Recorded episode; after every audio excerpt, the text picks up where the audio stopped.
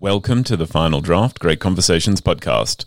Today's great conversation is with Petronella McGovern. Petronella is a writer and an editor. Her debut novel, Six Minutes, came out in 2019, and today Petronella is joining me to discuss her new novel, The Good Teacher. My name is Andrew Pople, and every week I broadcast Final Draft from the studios of 2SER in Sydney. 2SER broadcasts from the lands of the Gadigal people of the Eora Nation, and I'm recording on the lands of the Darug and Gundungurra people. I want to acknowledge the traditional owners and pay my respects to their ongoing connection to their lands. The Final Draft Great Conversations podcast is all about books, writing, and literary culture. I'd love it if you could give me a help to help others discover great new Australian books and stories. Wherever you're listening, if you give us a rating, or even better, if you leave a comment, I'd love to hear from you. It means that our little podcast is going to pop in front of more people out in podcast land. And you know what? If you want to go old fashioned, why not just tell a friend? Next time you're talking about a book you love, maybe you could suggest they listen to the interview on the Great Conversations podcast. So, today on the show, the beginning of the school year brings a late enrolment into Alison Walsh's kindergarten class. Gracie has moved to Wirraga to be closer to the hospitals and treatments that hold the only hope for saving her young life. Alison prides herself as a caring person, but since her husband left, taking their son, she's been struggling. Taking Gracie and her dad into her home, Alison determines to save the family. But can she help this little girl with the tragic story? And what are the lines that a good teacher should never cross?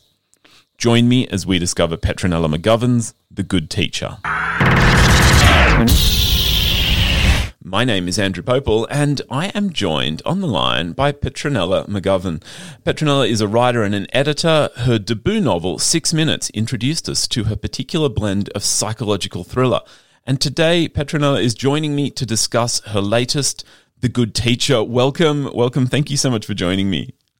Oh, thank you so much for having me, Andrew. It's great to be here to have a chat. Now, The Good Teacher, it's the beginning of the school year and it brings a late enrolment into Alison Walsh's kindergarten class. Gracie has moved to Wirraga to be closer to the hospitals and treatments that hold the only hope for saving her young life. Alison prides herself as a caring person, going above and beyond for the people in her life. Can she help this little girl and this and this tragic story? Now, Petronella, fans of Six Minutes will know you as a writer of mystery and thriller, and that actually puts a few brakes on our conversation because there are, there are going to be things we just can't talk about, and that's a little tease for the future reader. Suffice to say, there is something going on though in Wirraga. Alison Walsh, she's she's finding herself sitting in a car outside her ex husband's new house. Tony's being pretty shady himself, seemingly preventing Alison from seeing their son Felix. At the gym, Maz is trying to segue her personal training into a quick buck through overseas supplements. And all anyone, it seems, can agree on is that they desperately want to help Gracie and her dad Luke and save Gracie's life. So let's start with that community with Wirraga. Do you feel our, our seemingly relatable, our everyday communities, the places we walk all the time, are they the sources of greatest drama? Yes, I think they are. And I realised that um, my first novel was all about community, and certainly The Good Teacher is all about community. And I guess um, how we form a community, and whether that's online or in real life, at school, at the gym. You know, gyms have amazing communities. My, my niece works at a gym, and she's always talking about the gym family in terms of the trainers. Um, and I think, yeah, in a community, we kind of trust people in a certain way, and I guess the good teacher looks at who and who and why and how you trust people within a community, and particularly um, people of influence. Like Alison, a teacher, she obviously has a standing in the community as a good teacher, um, and the gym instructor and the journalists and other people within the community who have a, a, I guess, a position of influence who are trusted, but whether or not they should be is another question. Now, this is an ensemble cast there. You've, you've sort of mentioned a few. Throughout, we hear and have the point of view uh, from Alison, Luke, Maz, even Felix, Alison's son. What does presenting these contrasting perspectives offer you as you try to build suspense in the book? Well, I I really love to hear what's going on in different people's heads, and you know, in real life, we can't, we don't have that ability to just um, pop into someone else's head and understand their thoughts. And I think it's always very interesting when you have a situation, everybody interprets it differently, the same situation. Um, who, you know, with your own bias or with your own motivations. Um, so I really like that ability to switch heads and see the same situation from another point of view. And I think that takes us deeper into the characters as well. So, you know, we have an understanding, even if you don't like the character, you have a better understanding of why they're behaving the way they are and their motivations for what they're doing. It complicates things somewhat, though. Uh, you mentioned there that you know in our everyday we don't have that opportunity to pop into someone's head, and and I wonder if we would want it. I mean, as we watch tensions between characters grow in the book, it seemed like these competing perspectives they it allowed you to play around with the reader's sense of the reliability of each narrator. Yes, Yes, and I guess um, I mean this is not exactly about character, but I like I like it to read a book that surprises me, and I guess I'm hoping that, as as you said, this book has a number of um, twists and turns, and it's difficult to talk about without spoilers. And I like that it's a surprising set of circumstances or set of characters, and I guess giving the characters in their own way, then you achieve that surprise. Uh, whereas if you had everything from one point of view it would be more difficult to do that surprise, perhaps. Mm. I want to pull on a particular thread here because, one, we obviously can't talk about certain things that are going to happen just because there's so much a part of the fun of reading, but also because I think that in The Good Teacher, you actually have a lot to say about the world we find ourselves in today. Amazingly so, perhaps, because I don't think you, you when you were writing this, you could have quite predicted where 2020 would take us. As Maz, well, I, sorry, go. I was just going to say I um, I'd written it to exist in 2020, and um, they were flying to Chicago in May 2020, and I had to rewrite all of that because they could not fly to Chicago in May 2020. Um, well, the thread yeah. I, the thread I want to pull on um, is Maz. So Maz, she's seeking to set up a supplement business, and as she does so, she does some groundwork. She's searching online, looking at testimonies, and using the wealth of information available to her. But she's also a person I noticed who who tends to think in absolutes. I mean, she looks at say uh, other people's way of life and, and sort of goes, well, "No, that's not a fitness way of life. You you can't have your cake and eat it too, so to speak." Um, she's extremely motivated in her views, but she finds what she's looking for because she's looking for it and doesn't necessarily find everything, all the information there is available on the supplements that she sells. I couldn't, it couldn't help but sort of make me think to, today about how 2020 has shown us so much about our scientific illiteracy. Can you talk to me about how this kind of motivated thinking, say on Maz's part and in other parts of the book, plays into the psychology of a thriller, and particularly, I guess, maybe that what Ma- what for Maz was known and what was unknown? Well, I think it's like you say that there is this kind of blindness about um, the information, and she just wants a particular point of view from the information that she's seeking. And so she takes that and uses it to what she thinks is her advantage, and may or may not be that way. But I, I see, you know, with um, in our in our society, well, in our online societies, we when we're looking online, it's so easy with fake news and the way algorithms work to only receive the information you've already been looking for, you know, in the way that you get news that relates to what you're interested in. I don't understand it fully, but yeah. um, but, you know, and particularly on Facebook, once you've Googled something, other things come up and it's always reinforcing your own beliefs and you sort of lose. And I think this is what we're losing with traditional media. You're losing the ability to look across a range of um, viewpoints and a range of news that you'd normally see in a you know a traditional newspaper or a traditional TV, whereas on new, on social media you just get this sort of much more narrow view that you're interested in and that you believe in, and then there's nothing to um, to um, what's the word? Um, tell me the word, Andrew to interrogate that viewpoint or to, to question that viewpoint. So she's always looking for the biased information that she's interested in. It seems you. And then, I, was, I was just going to say, it seems you also expose a stickiness of thinking in our everyday. And it strikes me that Gracie becomes this focal point of that where everyone wants the best for her, but also believes they know what that best is. So Alison feels it's okay to sneak her ice cream every, every now and then, even though her dad says we're going to limit sugar because of her cancer treatment. And Maz decides the supplements are for the best. And everyone has their own best, even when they contradict. Yes, they, they absolutely believe in themselves, um, I guess to their own detriment or to the detriment of Gracie in this case. Um, and they're not, they're not, they're not open minded because they, you know, Alison believes she's been a mother, she's a teacher, she knows what's best for every child. And Maz is so sort of ambitious and naively, uh, naively ambitious that she feels she knows what's best as well. So, um, yeah, there's, and even though they do this sort of little bit of research, they're not, as I say, they're not looking beyond what they already know. And I can see, we can see that, I guess, in America with the pandemic, we can see that in all sorts of ways in society.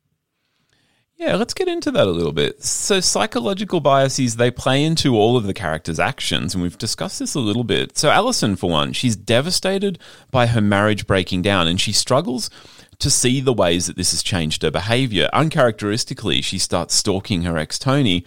But as she becomes aware of that, she kind of she pivots and welcomes both Luke and Gracie into her home, almost to rebalance, I guess, that sense of self of who she is as a good person.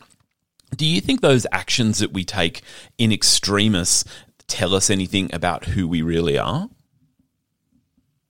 Yeah, I think they do. And I guess in Alison's case, she's looking to kind of rebuild her own life and get back what she's lost. And as a as a woman who's nearly fifty, she's used to being a carer, a mother, a teacher, and when her husband leaves and her son leaves, she's lost all that. So she's lost her sense of self.